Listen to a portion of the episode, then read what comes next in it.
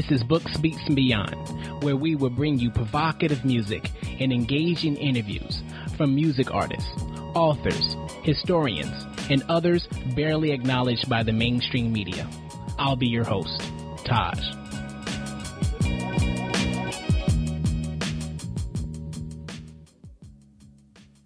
Today I'm talking with Chuuwee. He's an MC representing Sacramento, California. We'll be talking about his socially and politically progressive album entitled Purgator. Purgator is the second part of Chuuwee's soon to come five part dystopia series. Chuuwee, welcome to Books, Beats, and Beyond. Man, thank you for having me. Oh, thank you. Hey, for for the people out there listening right now who don't know much about you, can you break down your name, Chewy? I got the name in high school actually from an old friend. I don't know why either. Um, there's a radio personality named Chuy Gomez, and uh, there's a song that Mac Dre made for his radio station, and that guy used to sing that song to me all the time. And uh, I don't know if it was like him always being around at like the right and wrong times, or if it was the fact of me like always eating and whatnot. But people just started people just started calling me Chuuwee. Like every time everybody saw me around campus, they were calling me Chuuwee. And then uh battle rapping was like super popular at that time too. So I kind of I wasn't undefeated, but like there weren't too many close battles. You know what I mean? Like I won a lot of them, so people were like, "Oh, that's Chuuwee. He be chewing them up." okay, okay, okay. All right. I thought it had some Star Wars reference. I was just trying to figure that out myself.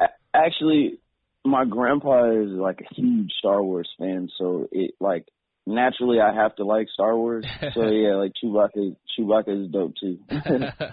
so you started out mostly battle rapping. Is that is that what you're saying? Yeah. Okay. Yeah, that's that's a talent in itself. You know, I know some people they just can't do that. So it just came to you naturally. Well, see, it was a lot of kids. They were like trying to be Cassidy. You know what mm. I mean? Mm. Like there was this one dude at this high school I went to, Florin High. There was this dude named Polo. That was like my first ever like rap rivalry, because uh, at the time, at the time I was at a different school. I went to uh, John F. Kennedy, and I transferred back to Florin High. And when I got back there, battle rapping hit there too. Mm. So this kid Polo was like the best one at the school. And uh I remember one time uh during testing schedule everybody was like freestyling their lunch. The testing schedule, everyone had the same lunch. So uh we're all out at lunch, like all of the quote unquote rappers and everyone's freestyling or whatever. Polo tries to take a shot at me during the freestyle session, so like I just started it right there. Like I waited for that day kind of. And I just started it right there. yeah, um I think I remember the line. Is it okay to cuss? Yeah, yeah, it's fine. Okay, so I'm like, uh, should I fuck a couple hoes? No, I'd rather get more dough. I wear white tees. I give a fuck about a polo. Everybody starts going crazy. and that's when that's when it was born, huh? It was over. Like me and that dude battle. Me and that dude battled like three times, and then after that, uh, you know what? That that rivalry went. It could have went south. It it went like northeast. it could have went south right. because uh so like that was tenth grade, I think. Eleventh grade, I moved schools. They're like bad mouthing me at Florin still. Polo and his brothers. He had like four brothers. Mm. Uh, another one of his brothers was a battle rapper too. He was actually like an adult, so he would do it in the streets, like like at bars and whatnot. Oh wow! And uh, like they were pissed, dog. They were super pissed off. By the time I got to college, these fools had like come up to the college to fight me over their little brother, and me and me and their little brother were the same age. I'm serious. Like me and their little brother were the same age. Dog, it, I don't know if you got time. It'd probably be good for the interview. it was it was whack, man. So his little brother's name was uh Drama, and they had this rap crew or whatever. And so uh he's they didn't like me since like the tenth grade battles thing at at at the lunch. They did not like me for years. So this fool sits down and he's like something about Soulja Boy. And at the time that was when he was big, so everybody was like either why do you like Soulja Boy or they're like Soulja Boy's trash? You know what I mean? Mm-hmm. like no one no one was a fan of Soulja Boy like they are today. Because even now, after I've seen his movie and like really listened to his work, I'm actually a fan of his of his work ethic. Mm-hmm. So uh, dude's like, oh, what you got in your iPod to this kid?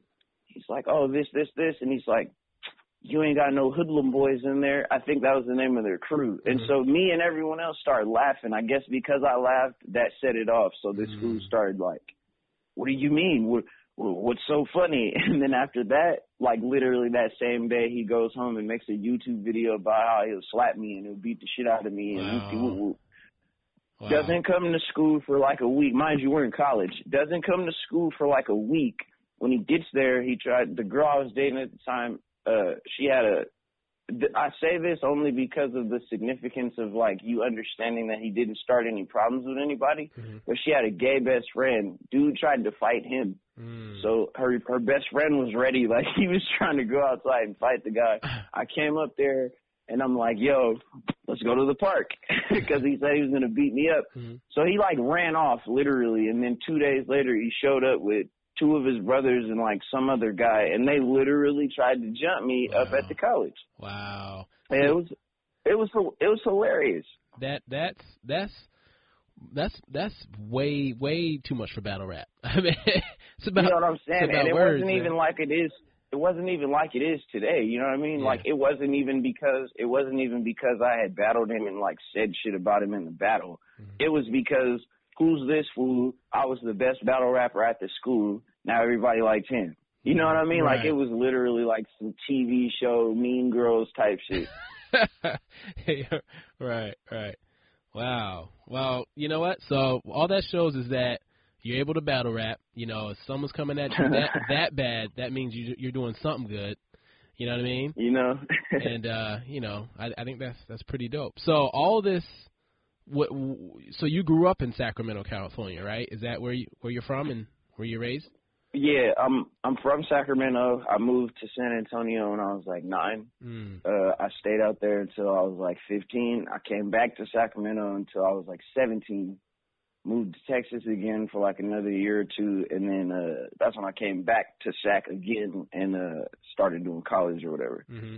So, what really? I mean, you already talked about the battle rap, but what really made you want to pursue hip hop? my mom and the full clip video by Gang Starr.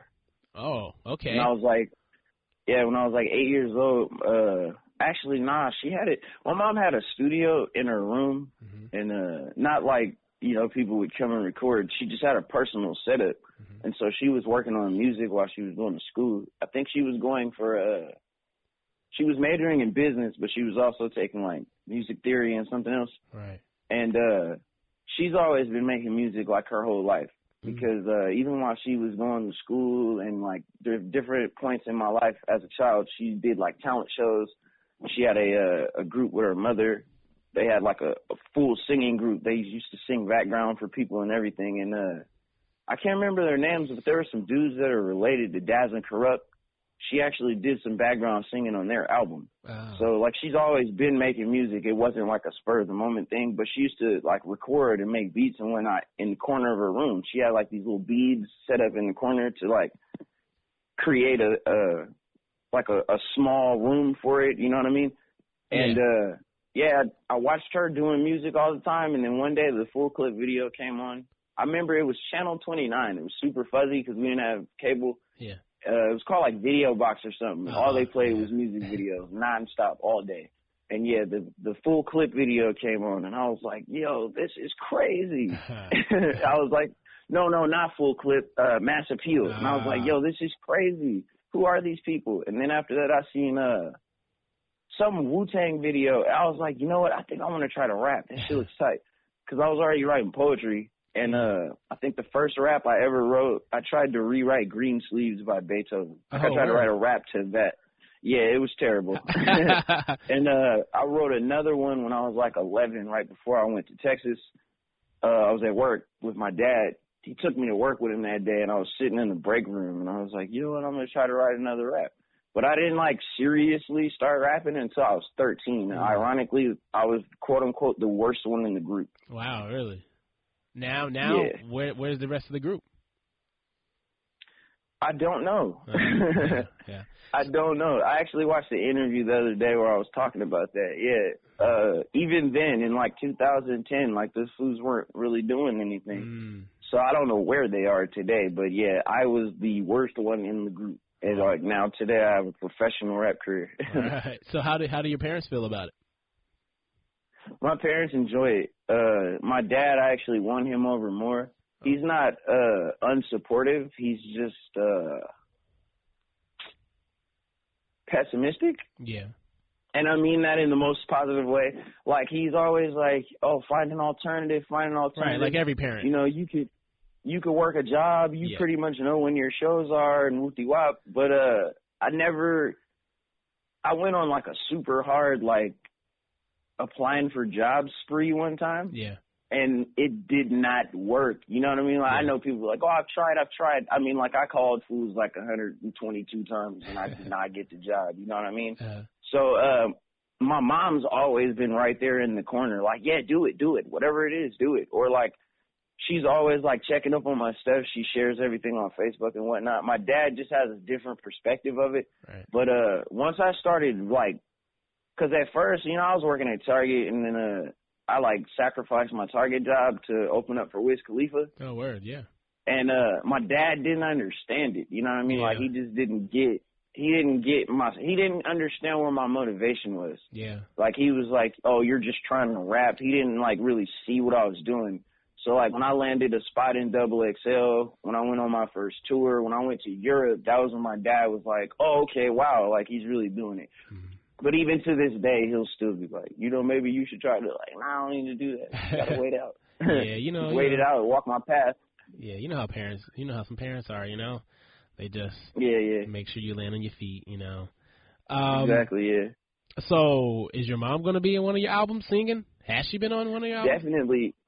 Uh, actually, she's gonna be on the new album. Uh, in the five part series, I have an intermission coming up. Okay. I just wanted to change the pace because I think there's a lot of crazy shit going on. So Oh, before yeah. I talk about that, I haven't really like tackled stuff. You know what I mean? I Yeah. kind of been in the ballpark, but I haven't really like Right. slid in the home base. Right. So before I really start talking about shit, I want to give people like a lighter note to to to go in with. yeah. And uh, I plan to get her on this album, but uh, I'm actually she has an album called Gangsta. I'm all over that. Okay. And uh yeah, she's working on a mixtape and another album to follow up. But uh yeah, she's actually been working on a lot of music this year because she linked up with some people of her own and she kind of like formed her own team. So she's got a studio she goes to, she's got a producer, she's got an engineer.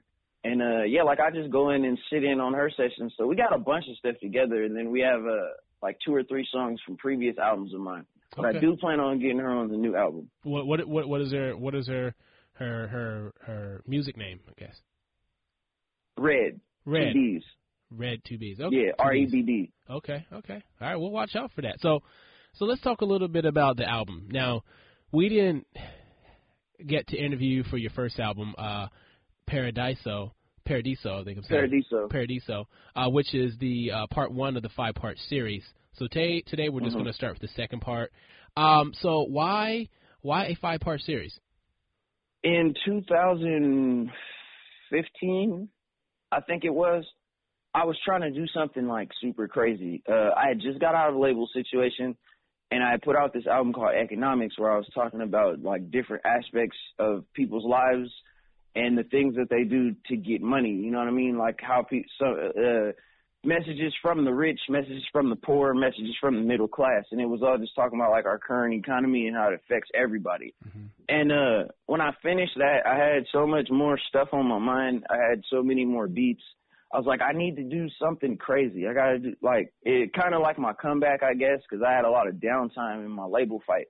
And so I was like, I want to do something ridiculous. Like I don't know what, but I need to do something crazy. And then so I was like thinking of projects to announce and work on because I have like seven projects that I canceled while I started this series. Mm. I'm just like, what do I do next? And one day, uh, I find that when I I smoke mobos, like tobacco and weed, Okay. I find that when I hit those and try to go to sleep, but right before I fall asleep, I get like this rush of thoughts. Mm. In in in that little small like ten minute space, it was just like five part album. Damn, nobody's ever done a five part album. Right. Yo, that'd be crazy because like the status of artist that I am, I don't think anybody on my quote unquote level could do a five part album. Mm-hmm. So then like I don't know, it just it was just in my mind and so for a year I thought about it and I was like, nah, I don't know. Kept thinking about it and I was like, yeah, fuck it, I'm gonna do a five part album. yeah, keep it up, man. That is it sounds dope. So explain why you called it Purgator. It's called Purgator because it's a play on purgatory, mm-hmm. and uh, the entire album is basically it's basically well, I want the whole series to be like a state of emotions rather than a uh, personal like uh, personal note space. Mm-hmm. So even Paradiso, like none of it is like personal experiences. It's all based on other things I've seen people going through, or like it's supposed to be a collection of how how a bunch of people feel. You know what I mean? Like yeah. a whole world of its own. So purgatory is the part in the story where you start to realize like there is no paradise. Mm. Like everything that we've been lying and telling ourselves to make everything seem better, everything that we've been saying to try to make things seem like they're not so bad. It's like that, that's a lie. Things are kind of bad, and it's like whatever you make out of it. So the album has a very uh manic depressive tone. Mm-hmm. You know what I mean? It's mm-hmm. kind of like shit is going bad, and I kind of got to deal with it. So here I am, and everything around me is awkward, and it it doesn't seem to be getting better, but here I am. So then in the intermission, it's kind of like it's called Sabbath, so it's a day off mm-hmm. from like just thinking about how bad things are and actually quote unquote trying to find a solution or like what whatever your standpoint is on the current state of affairs. Sabbath is like taking a break from all of those thoughts and all of those feelings. I see. And then uh when it jumps back in, I won't tell you what three or four is called. When it jumps back in, that's when things start to get even deeper. Mm. Like part three talks about anomie. I'm not sure if you're familiar with that anomie is like what's going on right now when certain people feel like you should be not you per se but people you know oh people should be like this mm-hmm. because 50 cent is like this right. so that is the pinnacle of existing you know what i mean and then there's other people who are like but i don't want to be like that and then so they're either outcasted or they're disrespected that's anomie mm. anomie is also like the leading cause of suicide mm. So the album talks about anomie and then it leads up to a suicide. Not exactly mine, mm-hmm. probably. You know what I mean? I don't yeah. know yet, but it, it's going it's going to talk about anomie and suicide. Mm. And then so purgatory is setting everything up. That's like the the breaking point, the wake up call when you realize like, oh shit, I live in a fucking I live in a dystopia. mm-hmm. Right. Wow. Yeah, it's gonna be deep, man. Wow. Yeah, I'm really trying to push the limit, man. I don't want to do for a long, for a couple of years now, I've been thinking like people are kind of too basic with their music. Yeah. You know what I mean? Like, oh, yeah. and or a lot of a lot of people they have like these crazy explanations for the music, and then you realize, nah, that shit's not about anything. He's just saying that that's what it's about because that's the assumption you can draw from it. But mm-hmm. really, you were just rapping, dog. yeah, that's a good point. Yeah, because um, I see some music. Uh, the titles are dope. You know, the the video is dope. You know, it's like what what what well, what I'm trying to refer to is like it might have like this political aspect to it. You know, just showing what's going on. But then when you hear the lyrics, mm-hmm. it has nothing to do with it. I'm like, this exactly does not make any sense right and, now. Yeah. You know, I'm all about the against the grain type of stuff because I mean, I I feel like I do that sometimes mm-hmm. too, but mm-hmm. I guess because I'm really like really really I'm super like perfectionist mode all the time, so I'm always trying to make sure that everything goes the way I want it to exactly. Mm-hmm. So like yeah, I might throw something in there cryptically, but I know exactly what you mean. Like there's fools their entire song is about something stupid and then like the video is like a, a Trump rally. Right, right, yeah. And like that's that's cool, but I feel like you're just reaching out. Right. you know what I mean? Yeah. Like that has nothing to do with anything. There's a lot of that going on too. Yeah. There's a lot of like reaching out. And so I wanted to talk about what's going on or talk about things that nobody talks about from an honest, genuine perspective. You know what I mean? No right. bias, uh, no glorification, just like straight up, this is how I feel about things. Yeah. So let, let, let's talk about some of the songs. You have a song in there called Is This All? Turn me up a little bit.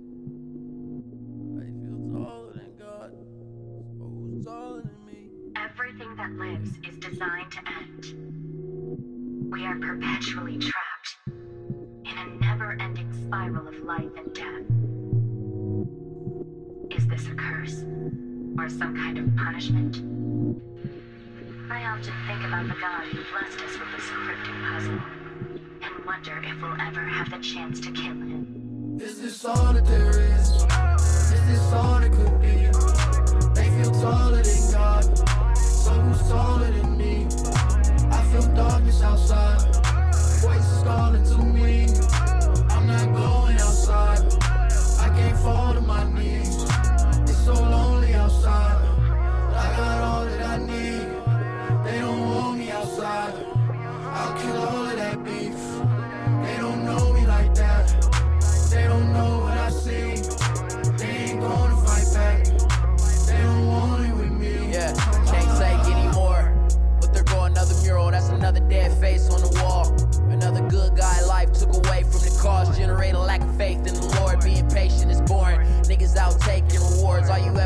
chasing these whores. I'm awake like the board. Dream surfing, no hate, and it's hard. I can't let this game take me apart. Lame ass new niggas screaming, I can't wait to get on. Nah, nigga, I can't wait to get off. Cause it's been a long work shift. I ain't getting paid enough for it. A fucking vacay is in order. You ever been stressed out? Couldn't take anymore. Hit escape, hit abort. Can I have a new lifetime? What a place to be born. What a way to be adorned. This is scorn. Is this all that there is? Is this all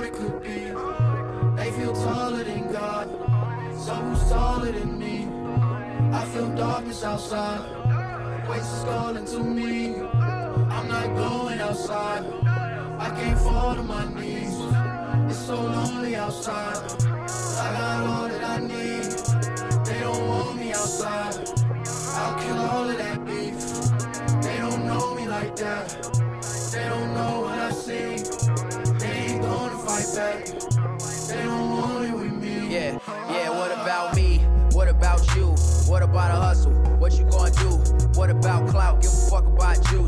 What about passion and what about truth? Why these niggas out gassing that thuggin' ain't you? And he might be a square, but the youngin' ain't spooked. I come out late night with the ghouls and the goose. Choking on the bag, I got front in front of moon. I might be a little ratchet, but I never was a coon. When the pressure burst pipes, I'ma rise like balloon. Keep it real with me, nigga. What is faith to a goon?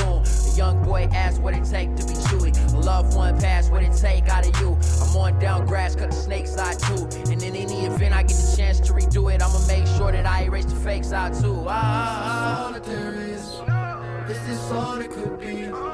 They feel taller than God, so who's taller than me? I feel darkness outside, voices calling to me. I'm not going outside, I can't fall to my knees. It's so lonely outside, I got all that I need. They don't want me outside, I'll kill all of that beef. They don't know me like that. They don't know what I see. They ain't gonna fight back. They don't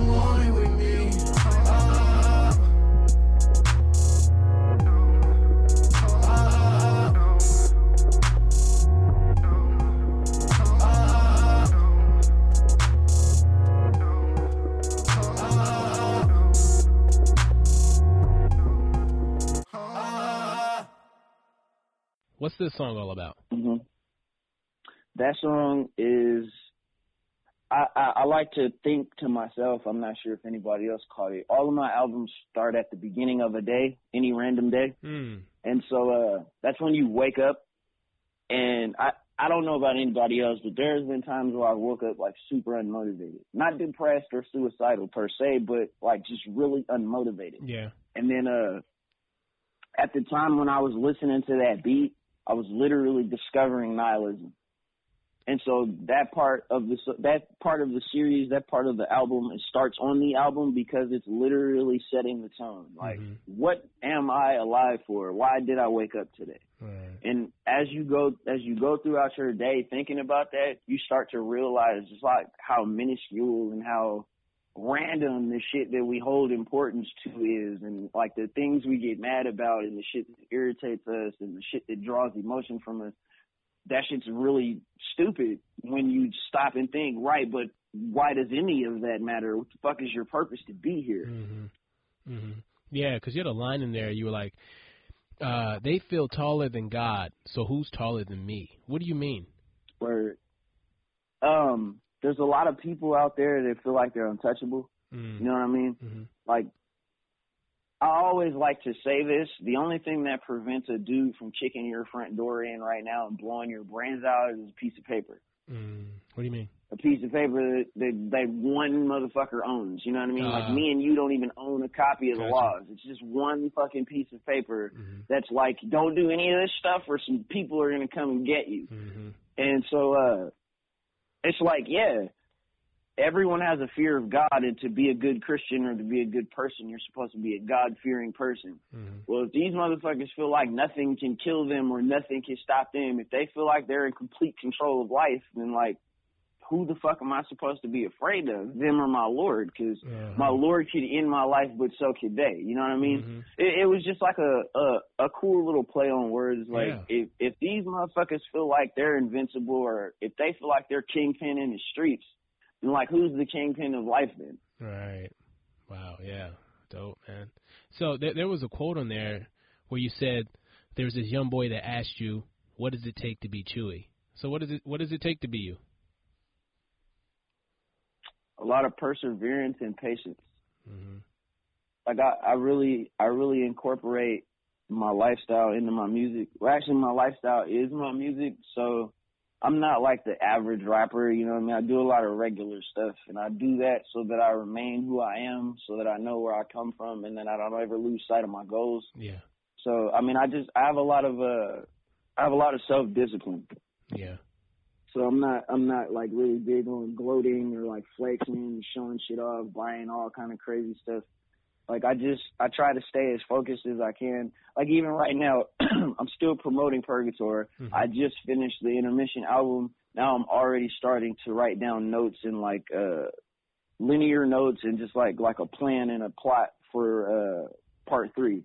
So I'm just I'm always trying to stay focused and stay busy. That way I don't lose sight of what I'm trying to do or that way I don't lose my motivation for my rapping, you know what I mean? Right. Yeah. Yeah. I noticed that about about uh, about you. Yeah. hmm A lot of stuff in your life can uh can accidentally turn to habit.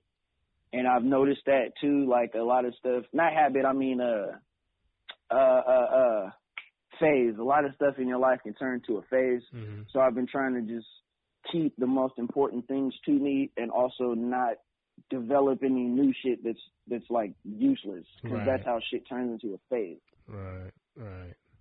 So uh, you you have another song in there called Desire. Ah, my bad, I got it. I'm so professional. I've been ignoring my ex. Though. I gotta let all this pressure go. That's how it's supposed to go. I'm so professional. I've been ignoring my ex. I gotta let all this pressure go.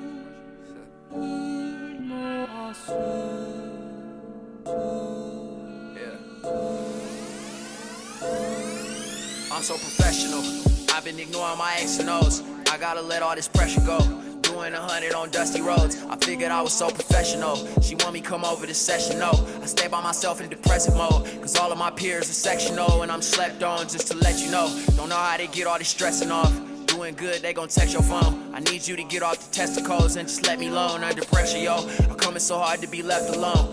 How come it's so hard to get them off of me like a nigga wear the best cologne? So progressional, check it though. I control the future I make. I control the time that it takes. Pressure on my mind as of late. Hard as hell to shake the damn weight. Life is like a nightmare to me. Death is just a slight scare to me. Money coming, money coming fast. Running in some nightmares to me. I believe in everything. Wait, I believe in destiny and fate. I've been trying to learn to have some patience. Over anxious, I just can't wait. I've been looking forward to the future. I control the time that it takes. I just turned my life into a movie. Wasn't very hard to recreate. So professional. It's okay to flex, you know. It's okay to have a good time. It's all about letting go. I want absolute control of mine, and I'm about to get it slow. Don't be so professional. It's all about letting go. Don't be so professional. It's okay to flex, you know. It's okay to have a good time. It's all about letting go. I want absolute control of mine, and I'm about to get it slow. Don't be so professional. It's all about letting go. Yeah, why you texting your exes for? It's time to let all that pressure go. This shit is all about letting go. All you gonna do is forget it though. All that you want is inside of you, but I know that shit is forgettable. I know that people are low down dirty, sometimes their actions are questionable. I know you want absolute control. Believe me, it's so hard to get it though. I know you might feel terrestrial, but that's all a part of aesthetic though. This shit is all about letting go. You know, I just gotta let you know. You know it's okay to have a good time. Just gotta let all that pressure go, let all that negative effort go. I just been smoking on gas at the Texaco. She got a grip on my heart and my testicles. I've been on guard about letting them get too close. I'll be outside and I might pull a Texaco all the way south. Any further is Mexico. No wonder I'm so disconnected. My phone got the service, I ain't get the message though. No wonder we so disconnected, but I control the future that I make. And I control the time that it takes. Phone calls, hotline blinging. But where was niggas at the other day? I've been trying to learn to have some patience. I've been trying to learn how to wait. I've been looking forward to the future. I control the time that it takes. So professional. It's okay to flex, you know. It's okay to have a good time. It's all about letting go. I want absolute control of mine, and I'm about to get it slow. Don't be so professional. It's all about letting go. Don't be so professional. It's okay to flex, you know. It's okay to have a good time. It's all about letting go. I want absolute control of mine, and I'm about to get it slow. Don't be so professional. It's all about letting go.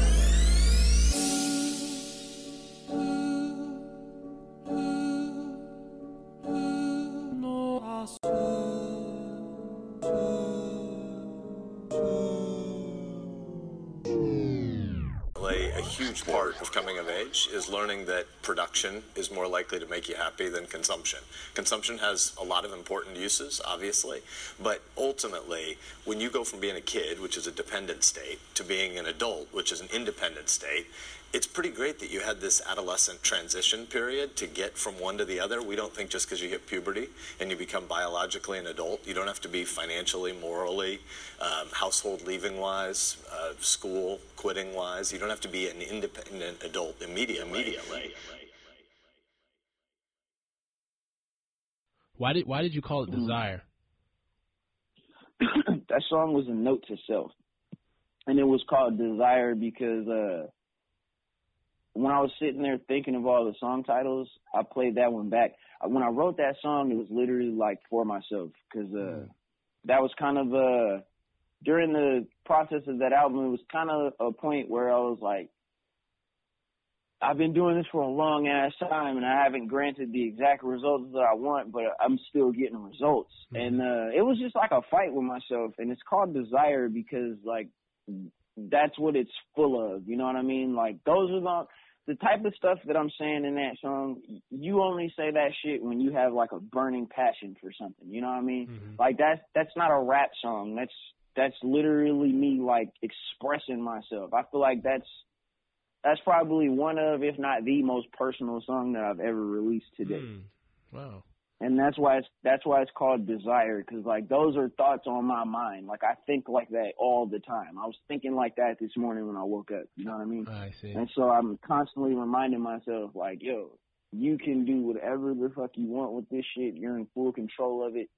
Stay in control of it and don't let any other outside thoughts or motivations steer that shit in the wrong direction. Right. So you you do talk about in that song about letting go, you know, and you know with all the pressures you, of living, you know, as a black man, how do you let go?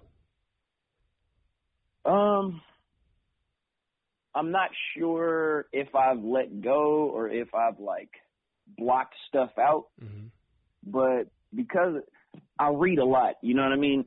and uh because I read a lot, I've gained like a very in-depth understanding. hmm And so I guess that's how I let go is understanding. You know, like I realize this I realize that especially like in the in the altitude that we're in right now socially, I realize that a lot of people don't know anything.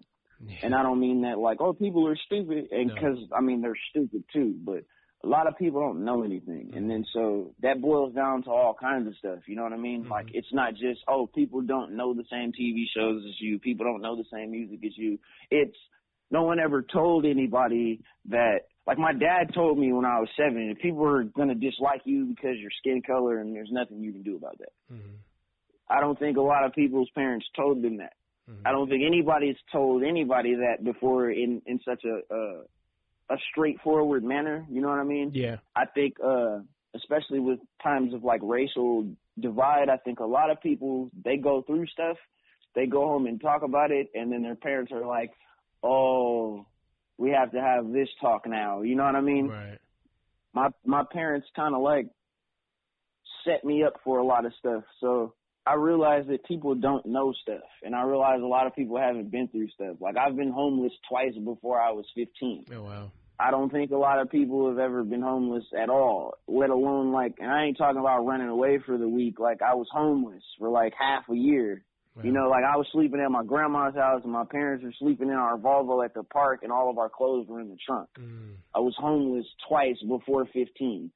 So a lot of people don't know anything. Mhm. And that's on both sides. That's on like the colored side and on the, the majority side. Uh, a lot of people are racist because their mom and their dad are fucking 54 years old and those are the only two people that they've ever gained any insight or wisdom from and that insight and wisdom is anti-black. Right. You know what I mean? Yeah. And uh another way I let go is by realizing that a lot of people commonly I say it myself, people commonly say everybody or everyone or my whole timeline, you know what I'm saying, when they refer to stuff. And then so like an incident like the Charlottesville incident, all white people in Charlottesville weren't outside doing racist shit. You know what I'm saying? Yeah. There was a group of people in Charlottesville that walked up to some protesters and started some shit. You know what I mean? So we can't we can't start saying shit like everybody and anyone because A, we weren't there and two, they aren't all the attackers. You know what I mean? Yeah. Like the whole internet started up again. It's always on and off. The whole internet like flared up again and it was like this side versus that side. I'm like, we mm-hmm. can't do that shit because you're in you're in fucking Brooklyn talking shit about a guy in Atlanta over Twitter because some white guys in Charlottesville beat up some black kids. You know what I mean? Like none of that shit makes any sense. And when you look at the grand scheme of things, like that's exactly what the fuck they want you to do. Yeah. Right.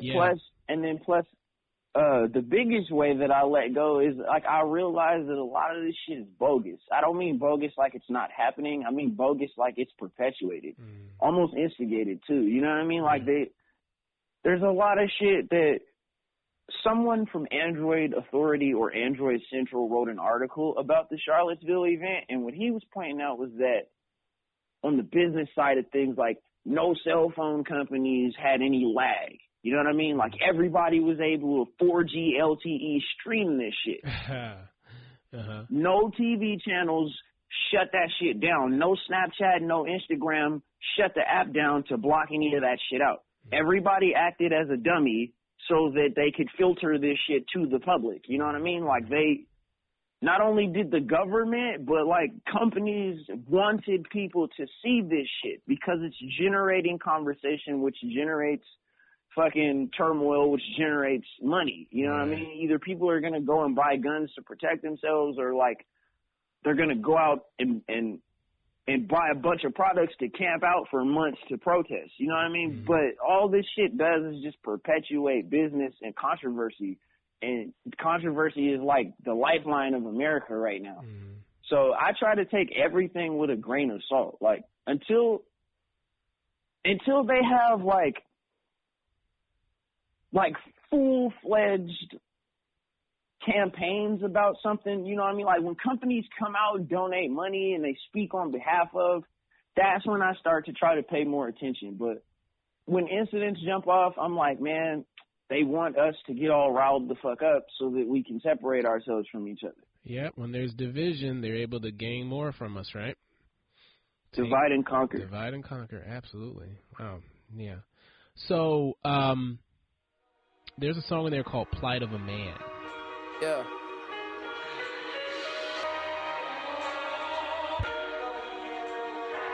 Frustration. No matter. Yeah. Taking my time in the sand. Stick to the follow the plans. Talking survival on land. This is the plight of a man. Gotta get hundreds in hand. I do this shit for the fam. I'ma do all that I can. Niggas be taking van. Taking my time in the sands. Stick to the follow the plans. Talking survival on land. This is the plight of a man. Gotta get hundreds in hand. Yeah, I do this shit for the fam. Yeah, I'ma do all that I can. Niggas be taking advantage and get to it. Awake and arise. No more wiping your face when you cry. Just enjoy every day you alive. You missing an eighth of your weight when you die. Lost souls couldn't make it in time. Take it in stride and erase all that pride. We've been thugging it, toughing it out like Hyde. Niggas been switching like Jekyll and Hyde, but I swear we'll be fine. Be alright. Another good grind, it'll be all night. Hot to it three times, put the heat on. Ignite. If we sell everything, we gon' be on tonight of my life. I wonder when niggas gon' get on my hype. May Sanchez, Margilla ain't tight. Any distortion, we kill on sight.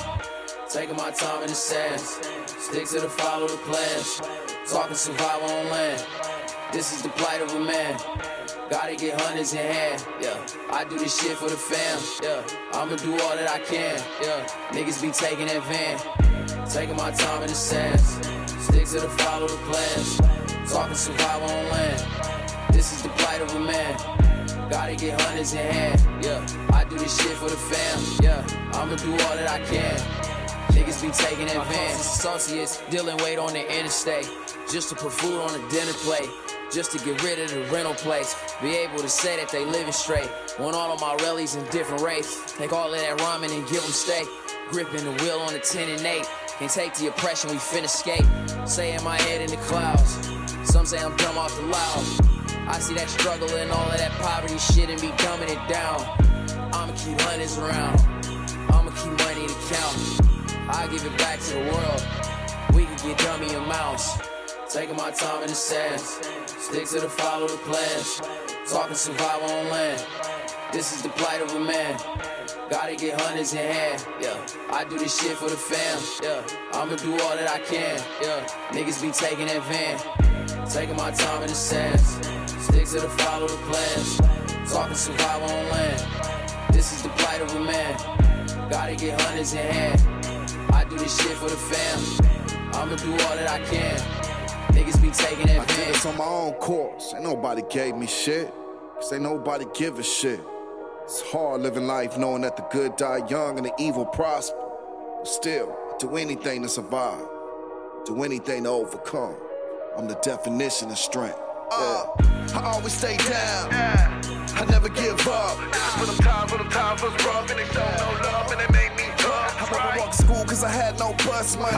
Hand me downs, they made fun of me. Now they act all in love with me. Trying to steal my style, only one up. I just woke up with no food to eat. Last diaper, time to hit these streets. I'm not giving in, I won't accept defeat. I'd rather stick it out, try to play for keeps. I'm the underdog cause I think you need. I'd rather map it out until the plan complete. Yeah. Taking my time in the sand. Cause lately my life been a beat. Taking my time in the sands. Stick to the follow the plans. Talking survival on land. This is the plight of a man.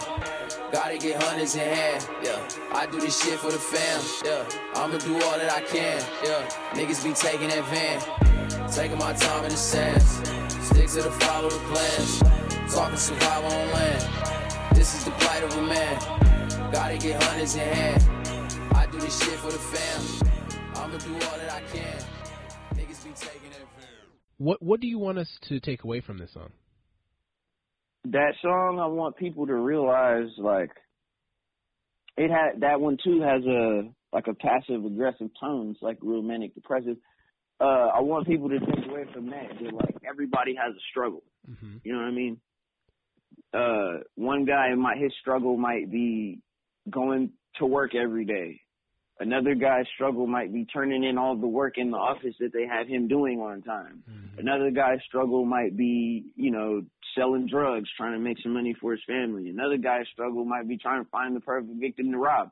But everybody has a struggle and everybody will get through their struggle. You know what I mean? Your struggle makes you who you are. That's what I want people to take from that song. Yeah. Everybody has a struggle and everybody's struggle makes them like what you take away from your struggle is what you become later on in life Right. because you'll see people, you know, they live vicariously through people. They see like, they see Kendrick Lamar, he's doing sold out tours, right? But like, listen to that fool's lifeline. You know what I mean? Like, listen to what he went through to get to that, and look Right. at everything that he went through to get to that. And like, even now, Kendrick Lamar has a bit more negativity surrounded by him because of like all the shit that people are saying about TDE. Hmm. You know, people are accusing them of shady business practices and people are accusing him of stealing beats and like all of that shit comes with the position that he's gained. Right. You know what I mean? Mhm. Like you don't just wake up one day and get blessed.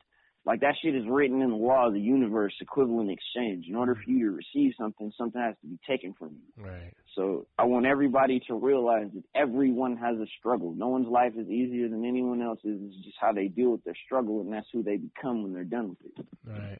So so what what is what is the plight of an independent music artist? What would you say the plight is for you in your in your circumstance? The plight of an independent, the pl- my plight as an artist is uh people downplay. I, I have a mainstream mind state with my music, Mhm. and uh like I'm doing everything literally by myself. I'm paying for everything by myself. I'm Mhm. doing everything on my own. Like I'm reaching out to people and like you know they're they're offering their help, but as far as like planning and like releasing and creating, I'm doing everything by myself. So Mhm. like that in itself is a plight. But aside from that, a lot of people don't see the vision. You know what I mean? I have a really, really big vision, but I'm doing it independently. So it either goes over people's heads or I kind of get the like, who do you think you are? Mm. You know what I mean? Mm. And I think that's probably my biggest plight because yeah, because I have such a big goal, because I have such big visions, I think uh it gets misconstrued as uh the confidence gets misconstrued and so people either think I think I'm like Tech Nine Junior or something, you know what I mean? Or uh people think I'm like super, super out for the money because yeah, like I'm not that open to collaborating. I kinda like collaborations to like create themselves. I don't really like to like if it happens, it happens. You know what I mean? There's people that I constantly frequently work with because it happened and it was natural and it was good. Mhm. There's other times where people, you know, they want to collaborate and I'm just like, it doesn't necessarily make sense just because you're who you are and I'm who I am. Mhm. And uh that's a plight too because the way that I create, people feel like I'm anti.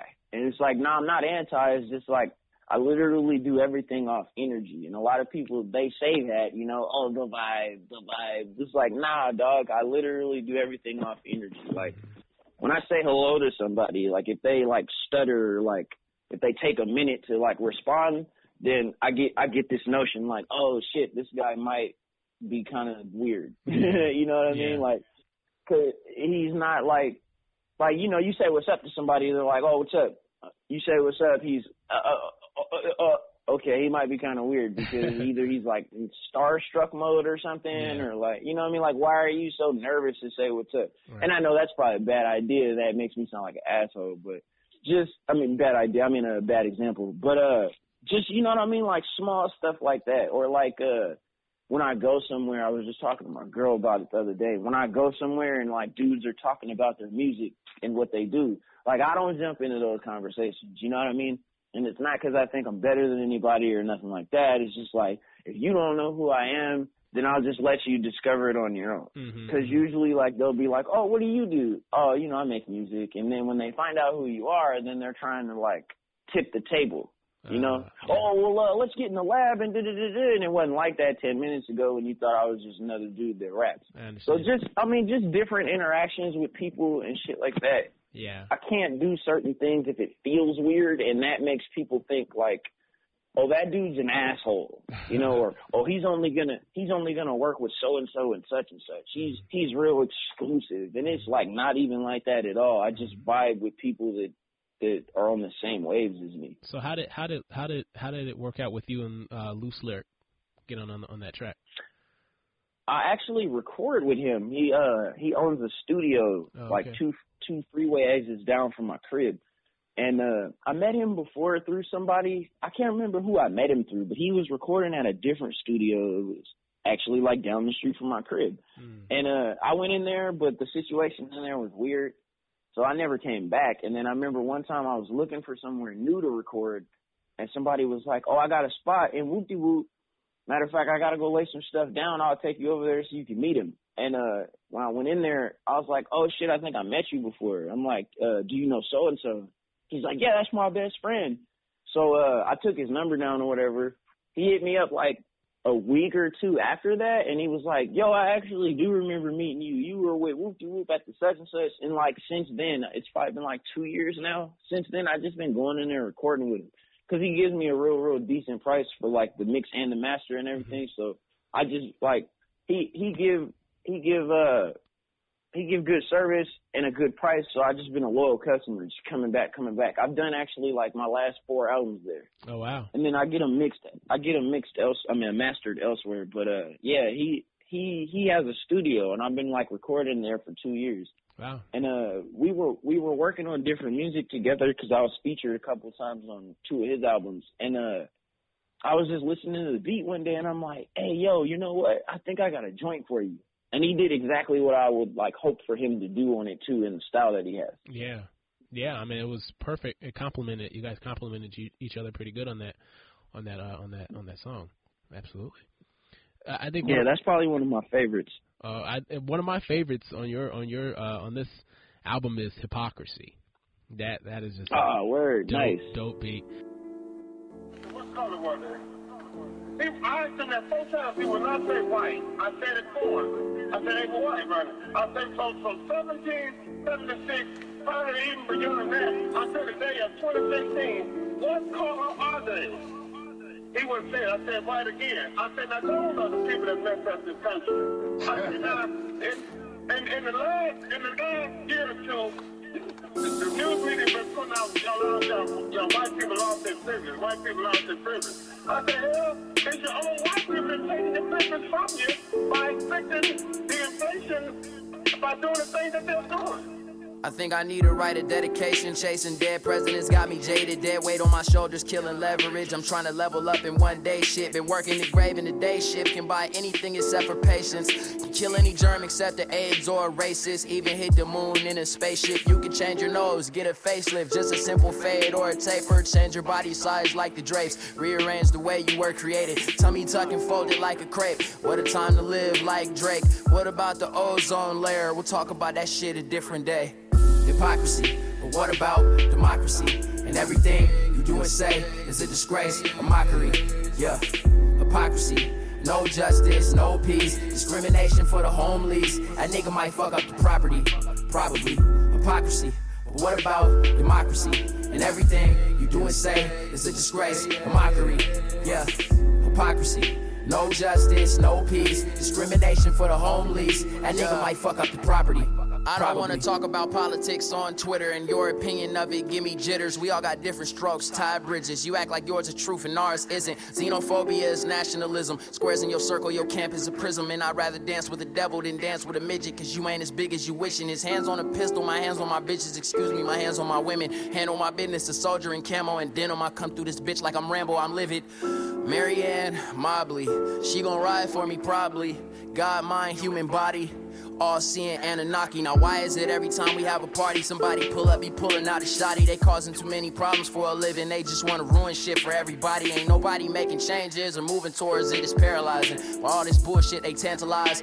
Damsels in distress in disguise can kill any germ except the AIDS or a racist. Even hit the moon in a spaceship. You can change your nose, get a facelift, just a simple fade or a taper. Change your body size like the drapes. Rearrange the way you were created. Tummy tuck and fold it like a crepe. What a time to live like Drake. Hypocrisy, but what about democracy? And everything you do and say is a disgrace, a mockery. Yeah, hypocrisy. No justice, no peace. Discrimination for the homeless. That nigga might fuck up the property. Probably. Hypocrisy. But what about democracy? And everything you do and say is a disgrace, a mockery. Yeah, hypocrisy. No justice, no peace. Discrimination for the homeless. That nigga might fuck up the property. Probably.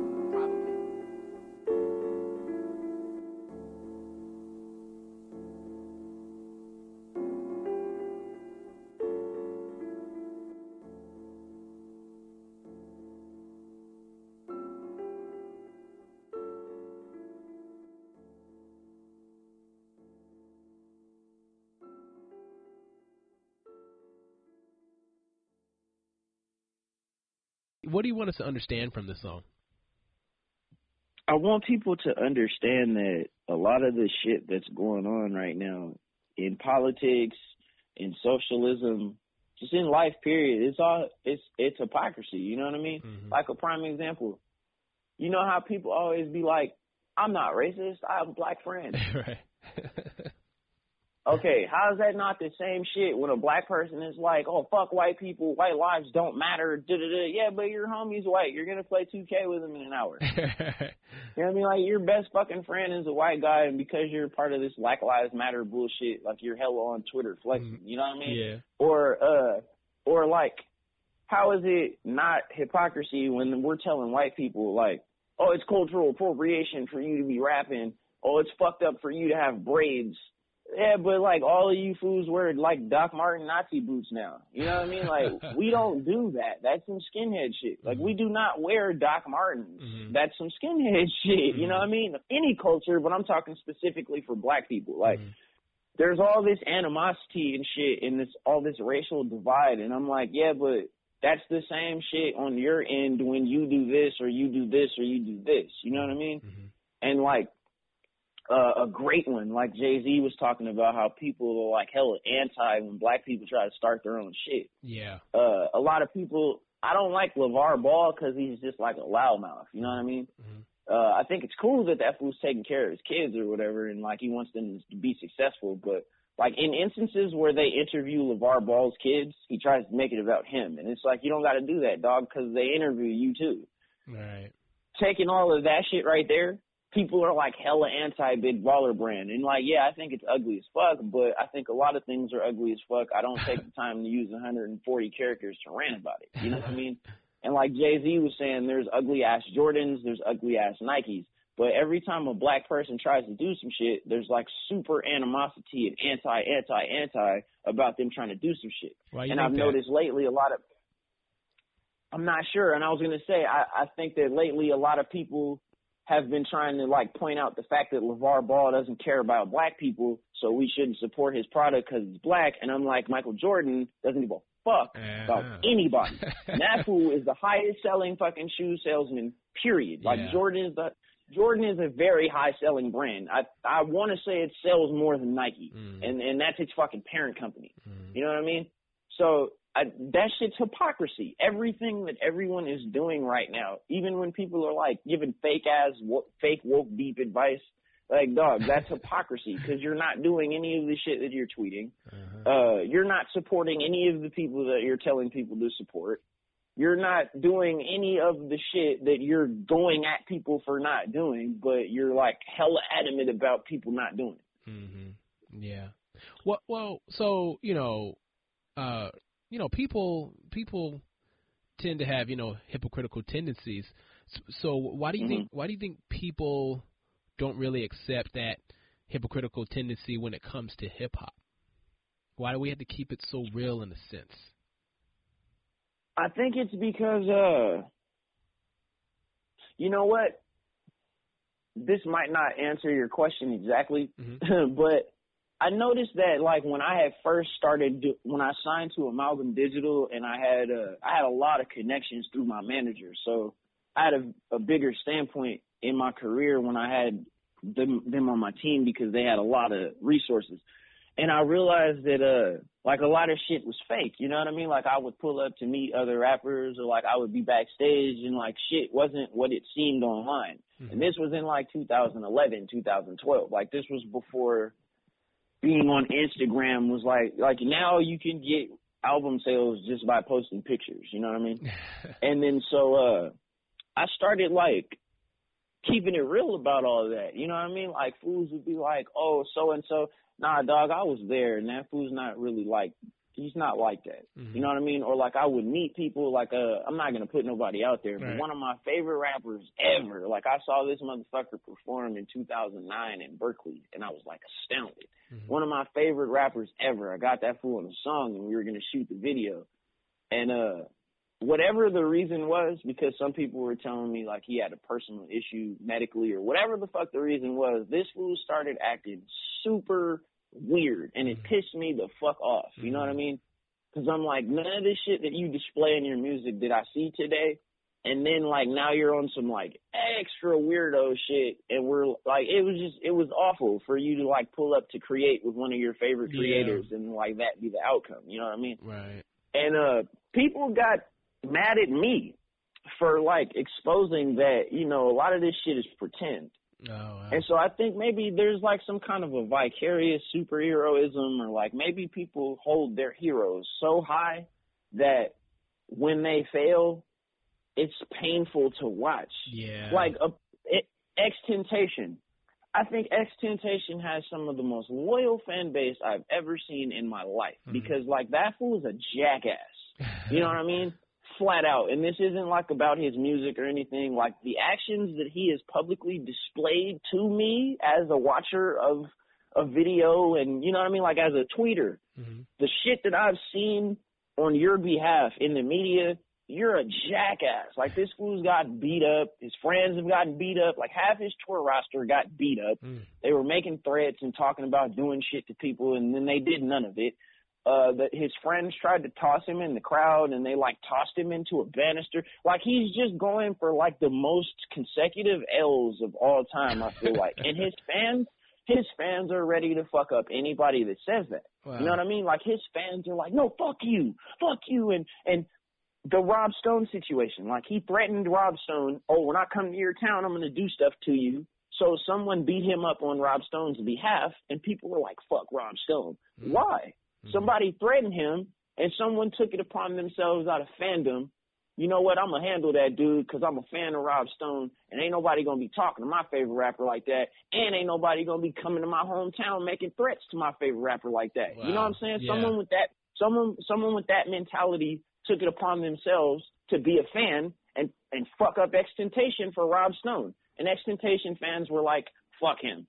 He's a pussy. He's a bitch." Why? Because someone is a true fan. You know what I mean? And like if you if you look at if you look at your boy, he made a threat, and then he came to someone's town by himself and got beat up. That's what happens. That's why you don't make threats, right. So like flat out. Yeah. So yeah, I guess that does make sense. Like, um, deep down, we're all kind of hypocritical in some sense. But if you hold someone and to, I think it's like you put you put these people so high and like they mean because like especially a lot of these kids are young. You know what I mean? They're Yeah. still in high school or they're fresh out of it. So like a lot of these rappers mean a lot to these kids. They mean a fucking lot to them. Like even my sister, she's probably the biggest Chris Brown fan I've ever fucking seen. And Mhm. like sometimes it's scary. She's a diehard fanatic. Oh, Like she knows everything about that food. And even in his situation, like that fool's a jackass, Mm-hmm. flat out. You know what I mean? Like he's a fucking piece of shit. And she's like still riding for him. Mm. And I don't, you know, I'm not saying any of this shit like it's factual. I'm just saying like my standpoint from what I see from them, not even the media. Like when when I go to their page and see what they're talking about, I'm like, oh, this dude ain't shit. She's like die hard riding for him. Even in the Rihanna situation, she fucking hates Rihanna. so Like, yo, he beat that girl up. so you with your music is this kind of explain why you try not to bring it on the more you know materialism flossy level i mean you you might step on there sometimes but is this always in the Yeah, back of your mind Yeah, or you know, uh when I do try to talk about things, I try to talk about it from a level that everybody can respect. You know what I mean?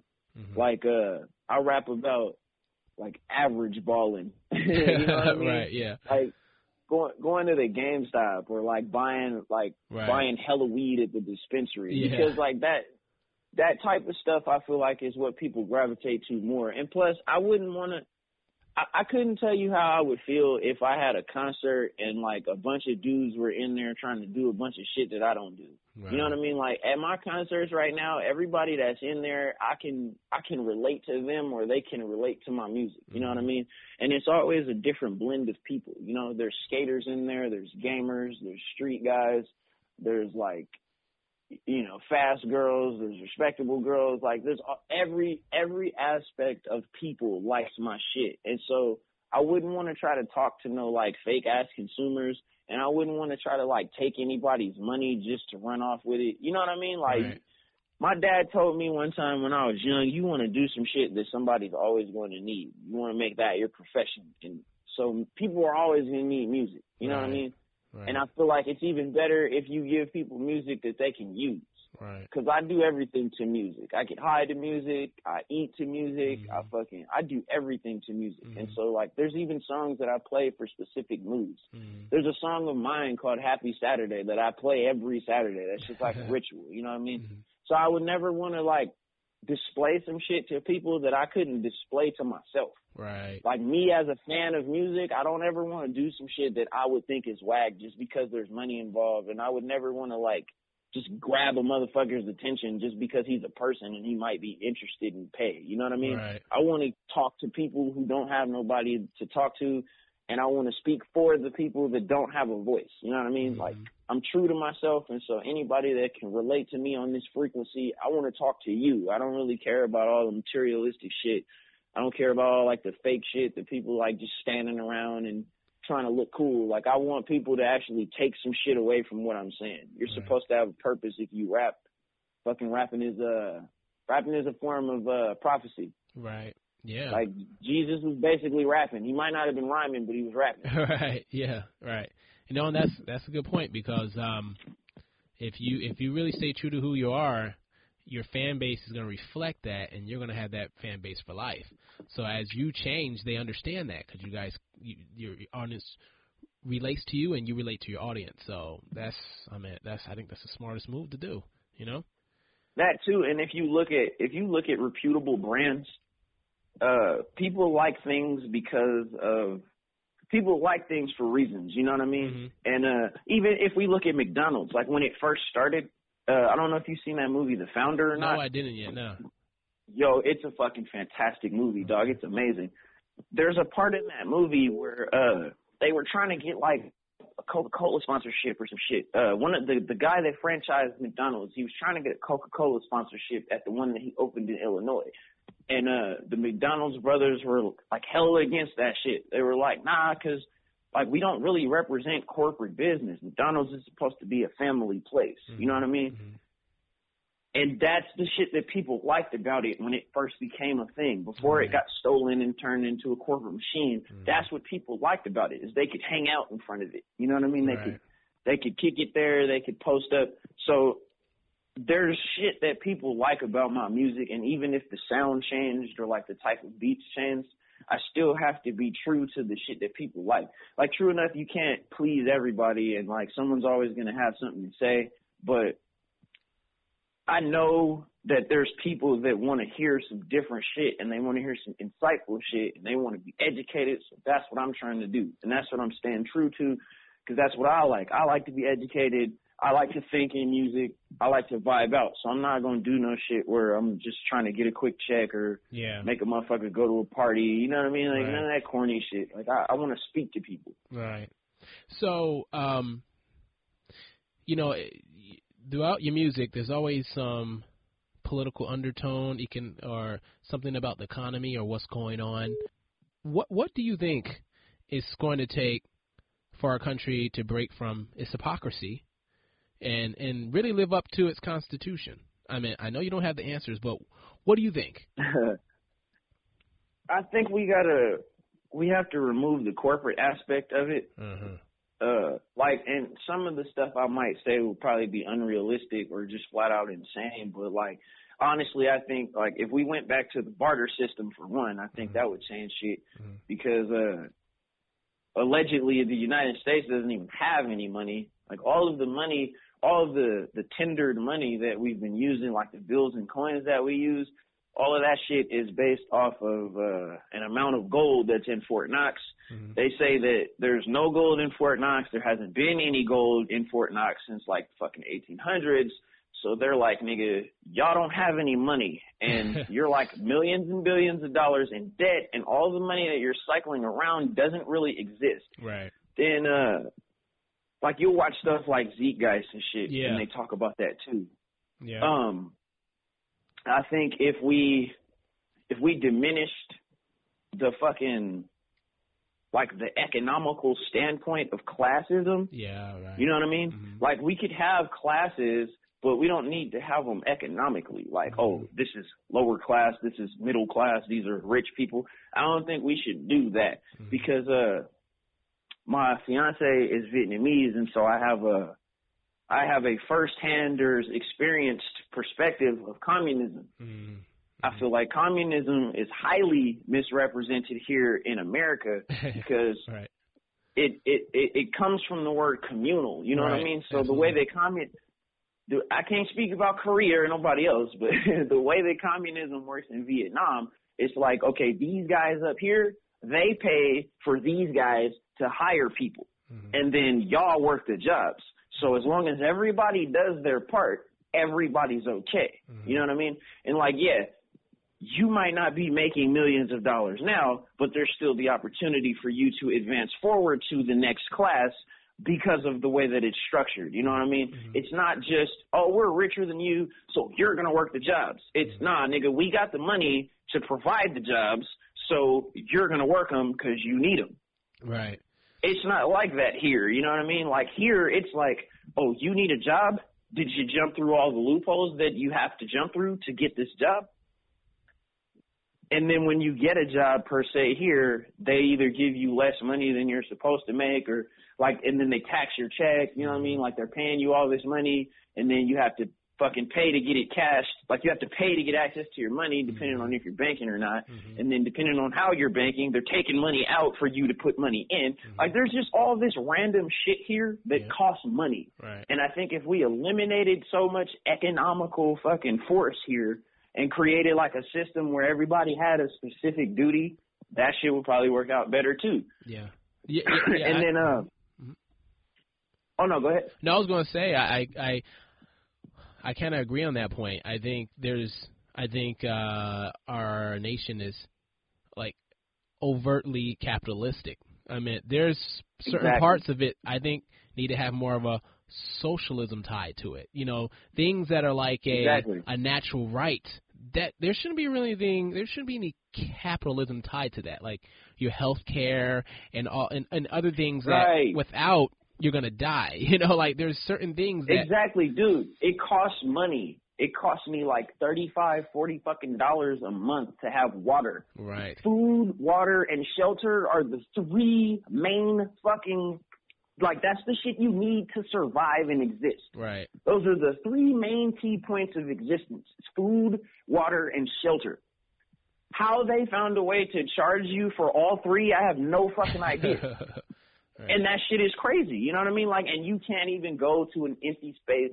Like, there's unincorporated parts of of different cities and states. Uh, out by Sacramento, probably 25 minutes outside of Sacramento, there's an unincorporated piece of land called Clarksburg. Mm-hmm. Unincorporated means that it's not owned by California. It's not governed by any California law. Mm-hmm. So I could just pull up there and build a house. Mm. However, someone's still going to pull up on me and be like, you need to pay mortgage. Right. You know what I mean? Like I can't even own anything here because when I own my house, I still have to pay like two thousand, three thousand dollars a year for owning my house. Mm-hmm. Mm-hmm nothing here is is it, it, like none of it is logical. Everything here is has a fee or a fucking monthly service. Right, right. Yeah, like you you go and spend five hundred thousand dollars on a car, and then you have to go spend thousands of dollars to get papers to say that you're okay to drive it. Mm-hmm. I paid for this shit. this is a five hundred thousand dollar five ton piece of metal, and I have to go and get papers that say it's okay for me to drive it. right, right. Yeah, I mean, that's I I think you're you're totally on it. If to help kind of break out of this, there has to be a change with the economic system because the economic system to me is just a form of of mental slavery. There, I mean, because yeah, like you said, yeah, the papers yeah. the paper's not real. So mentally, we believe in it.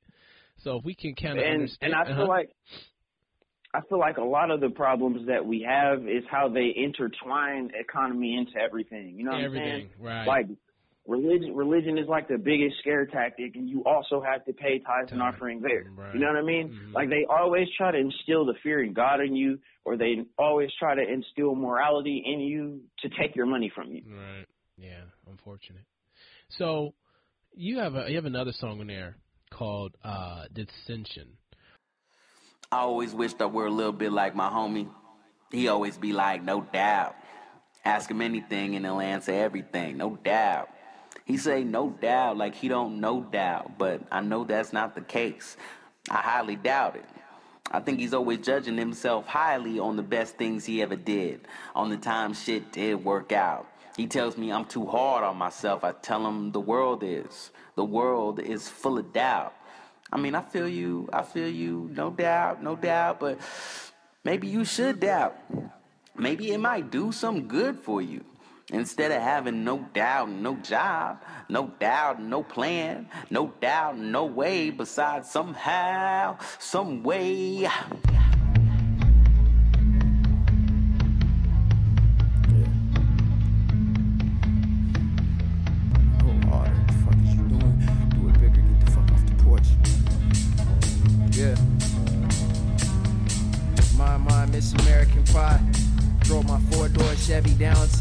The levee was dry. I was expecting to die. How you expect me to try? Everything that I accept is a lie. Everything that we believe in is false. That's the reason why we live in strife. Painkillers while I'm living this life. Heartbreaking what I did to my wife. Breathtaking if you give me a mic. Death faking when I get in the light. Best selling when I get in the stores. Sold out tours, give me applause. So close I can taste it for sure. Bittersweet, but I take me some more. Baby steps, but I'm thinking abort.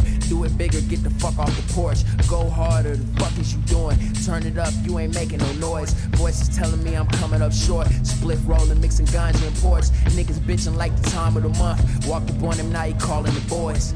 How can I rearrange shit? Everything is steady changing. It's a miscommunication with them every day. Why we speaking different language? What's the matter with the game? Everybody screaming gang. Everybody wanna bang. What's the point in selling drugs? What's the hustle now? Everybody trying to slang.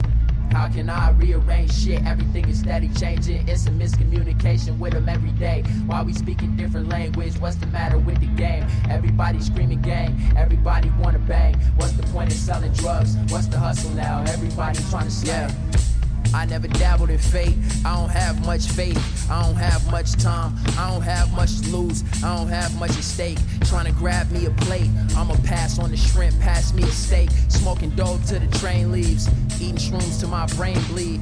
Trying hard to maintain things is the only thing I'm on lately. Only going out if it pays me. The fuss and fighting just pains me. But I dust it off, can't stain me. Stan Lee can't create me. I can sense the feeling niggas hate me. But I can't be seen in HD screen.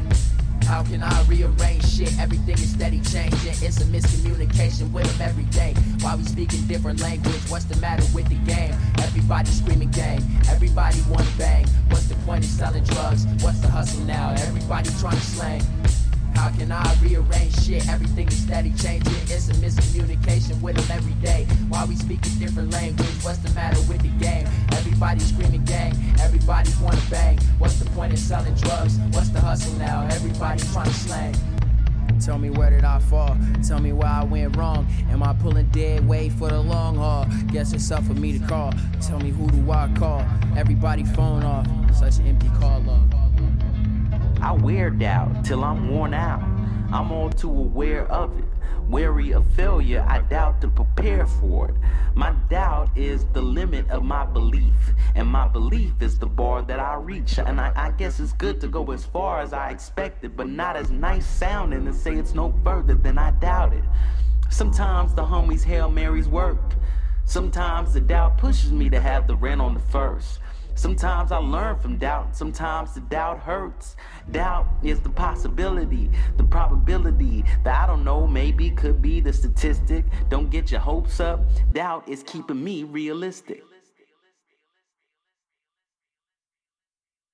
What is your goal with this song?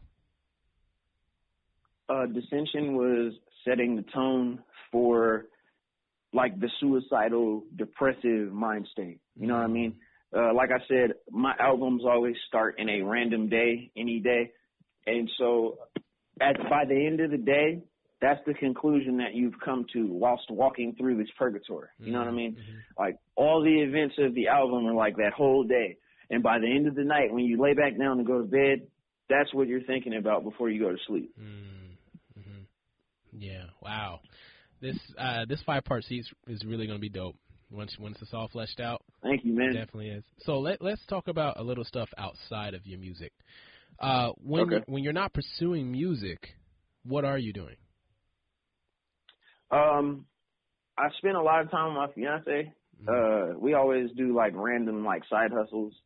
like Amazon Flex, shit like that. Uh, we go to a lot of out of town stuff. Like we just go on random road trips, or we're always like at a video shoot or like a uh like a weed expo or something. I just I try to enjoy life a lot, but uh, my biggest vice is video games. Oh, okay. if, if if I'm if I'm at home, I'm gaming. uh-huh. You know what? You bring up a good point. I was watching. I forgot what show I was watching, but I've never heard of this before, and it's like a phenomenon. This this video game called Do- Dota or something. You ever hear of this? Oh, Dota 2. I don't know what the fuck that stands for, but yeah, like people are crazy about that game. are you into that? You thinking about nah, that? Um, no? mm-hmm. I've been I've uh I game on PS4. I'm Oh, actually in the process of building a gaming laptop. Oh, okay. Uh um yeah, no, I see that all the time. And then uh League of Legends, I know people are like super into that. I don't Mm. really like I think the only like overhead those are overhead games. Oh, I see. Uh World of Warcraft style. Mhm. The only one of those that I like is Diablo. Diablo I is like the craziest overhead game ever. So you like first person? But, uh, you I like, mean- mhm. Yeah, I'm in the third person MMO, uh, RPG, JRPG, like uh, Persona. Uh, right now, I just finished Agents of Mayhem. That's like uh, that would be like Saints Row Mhm. meets superheroes. Like it's it's a spin-off of Saints Row. No matter of fact, the company themselves they describe it as Overwatch meets Grand Theft Auto. Mm. So yeah, it's pretty dope. I'm not sure if you've seen Overwatch, but that's cool too. It's just it's fucking multiplayer uh shoot 'em up the whole time though, literally. Like it's just team deathmatch mode. Yeah. I mean, they have objectives or whatever, but I'm not really into like just flat out just shooting people for Yeah. hours. Yeah. like I'll play I'll play here and there, but I need like objectives. I need yeah. Yeah, me too. customization, yeah. Yeah. Hours long gameplay and open world exploration. yeah. Is your uh fiance into the games too? Um, she plays Borderlands with me. That's like one of the only games that she's into. Other than that, she's on Candy Crush like twenty four seven. yeah. I know some people that like manipulate the settings so they never really have to pay for anything. They like rewind the day Yeah. back and all that stuff. Dude, you know what? It's crazy. Like uh Clash of Clans and stuff like that. Mhm. You can go on YouTube right now and watch people play that. Wow. And I'm like, why would I want to see know. somebody play a Yeah, phone game? it's And like, they, I mean, they got like catalogs of videos. How to get nine thousand nine hundred and ninety nine dollars in two hours. Right. How to max out your whole squad. I'm like, what? so, um, you know, the show's called Books Beats and Beyond, and I'm always asking people what books are they have they read or reading now, and what books had a big impact on their life. Oh man, uh, the Divine Comedy actually, uh, I read that when I was in 11th, no, 12th grade. I read that when I was in 12th grade. And, uh, that's actually another reason why I was doing like Paradiso, Purgator, I see. uh, uh, another, uh, two, there's part three and part four both have titles that pertain to, uh, content from the Divine Comedy. That book changed my life. And I remember like everybody at the school, teacher wise, like I went to the library to find it, and the the librarian was like, um, I don't want to offend you or nothing, but are you like hecka smart? And I was like, why? And he was like, um, well, and then so he goes, are you in honors? And I'm like, why? And he wouldn't say why, right? And he's finally like, well, like this is a really, really, really crazy book, and like people don't just want to read it. And I was like, well, I was watching TV and they said it was like one of the most famous poems in the world, so I wanted to see if we had that shit and read it. hmm And I remember I walked past another teacher. I was like halfway through the book. I walked past another teacher and he's like, "Do you have Miss So and So?" I was like, "Nah." And he's like, "Hmm." Then why you read? And he he turned around, right? He turned around and he started walking off, and he turned back around and he's like, "Why are you reading that?" you know. I was like, "Man, why does everybody keep asking me that?" I was like, "It's the world's most famous poem, and I just wanted to see why." Right. And he was like, "That's interesting." He's like, "If you have any questions about it, if you want to talk about it, you come talk to me." Like I didn't even have this fool in my class or nothing. Hmm. And uh yeah, no, that book it it gave me a different insight on uh heaven and hell. Hmm. And then uh the last three years I found myself super into theology. Yeah. So uh from there, I started reading about nihilism. I can't remember the guy's name. I, I, I read a book about nihilism. I can't remember the title of it or the guy's name. I've been reading a lot of. uh I can't remember her last name. Her name is Ab- Abraham Hicks. I've been reading a lot of her shit too. Okay. Uh, Abraham Hicks is a lady that's in, she is inhabited by a council of five spirits, and through her they give people information. Wow. Yeah, it's really tight. Um, another book that I read, Behold a Pale White Horse, Oh, I think it's called. Yep, that's what it's That's a good one. Um, the Laws of Discordianism is fucking hilarious. It is a, it's basically, it's basically a fucking a spoof religion. Hmm. Ah, okay. Like it's ma- it's it's making fun of religion, but it actually talks about existentialism, nihilism, discordianism. Uh, it talks about uh, uh, what is it called? I can't think of what it's called. Chaos. It talks about chaos, like like actual chaos, not people going outside and like fucking up a town, but like the causes of that and where it stems from. You know what I mean? Yeah, yeah. like the dark energy of chaos. Uh, there was another book I read too. It's entirely about trust. I can't remember the name of that either. It was recommended to me by Del the Funky Homosapien. Okay. Uh, like th- there's a part in that book where the guy talks about how like you could go and stand in front of a college with free money and tell somebody you take whatever you need. And like a lot of people, they're not gonna take it because they're gonna think there's a consequence, or they're gonna think that they're gonna get in trouble for Right. taking it. Because why the fuck would somebody give away free money? Right, right. And so it, it just it talks about why people don't trust, and it talks about how to gain people's trust. Mm. Wow. Those are some interesting books, man. so Yeah, I could actually shoot you some titles over later on because I Yeah. got shit written down in my Google Notes that I'm supposed to read. yeah, we like to like, oh, check this one out, check this one out. Yeah, we like to put at least you know whatever books you said in our show notes. So if people want, they can click on the links and look at the books for themselves if they want. So that'd be awesome. Absolutely. Yeah, I I highly recommend that anyone that listens to this interview read the Divine Comedy though. It's super long and it could make you depressed, but you will fully understand where I'm going with this album series. so let let's get on the on a on a music side of this. What what three albums? What three albums and or songs had the biggest influence on shaping who you are today? uh, The Death of Adam by 88 Keys. Wow, yeah. The Nep the Neptune's Clones, and uh, actually Mic Geronimo's The Natural. Oh yeah. Okay. Wow. Yeah, and I mean I've I've listened to man, I've listened to damn near everyone or everything.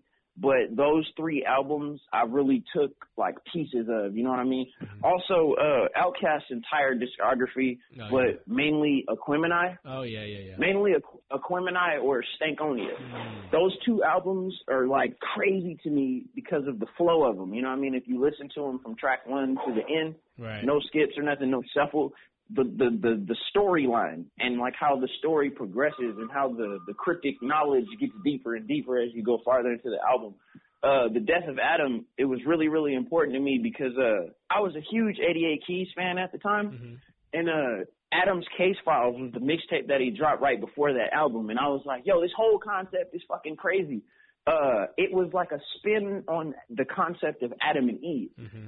And so it was the album was like a story of a guy and how he got basically quote unquote killed by this girl.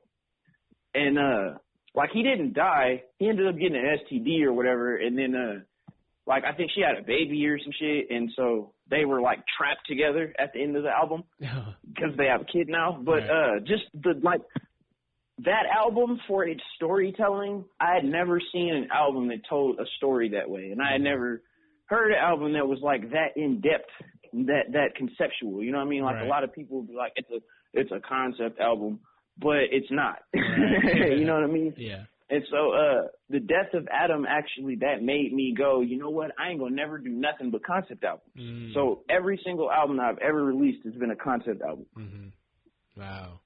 So, um, what do you want people to mainly take away from the album Purgator?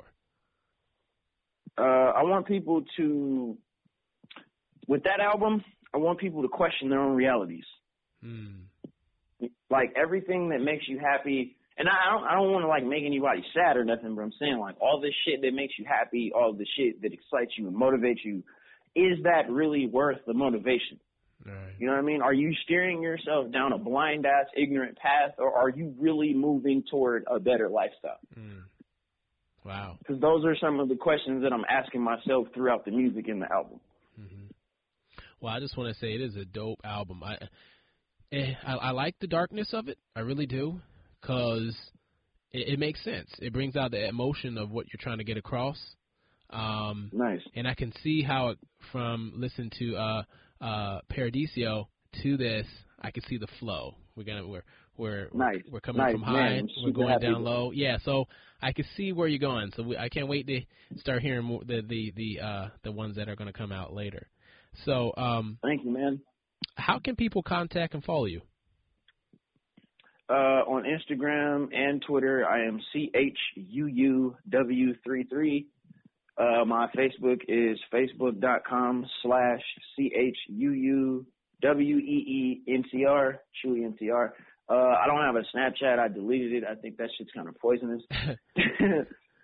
and uh, yeah, other than that, man, I mean, uh, I have a website, but it's in beta, so Okay. I haven't really been like posting it around yet. But uh, yeah, you can contact me on Twitter or Instagram, or like if you Google my name, everything will pop up. I'm very adamant about making sure I'm found. Good. so any, anything, anything that a rapper is supposed to have uploaded to, I'm on that. okay, all right, cool. So, uh, Chuuwee, thank you so much for being on Books, Beats, and Beyond. Yo, man, thank you for having me. It was a dope time. If you want to purchase any of the music, I've included links in the show notes. Or you could just go to booksbeatsandbeyond.com.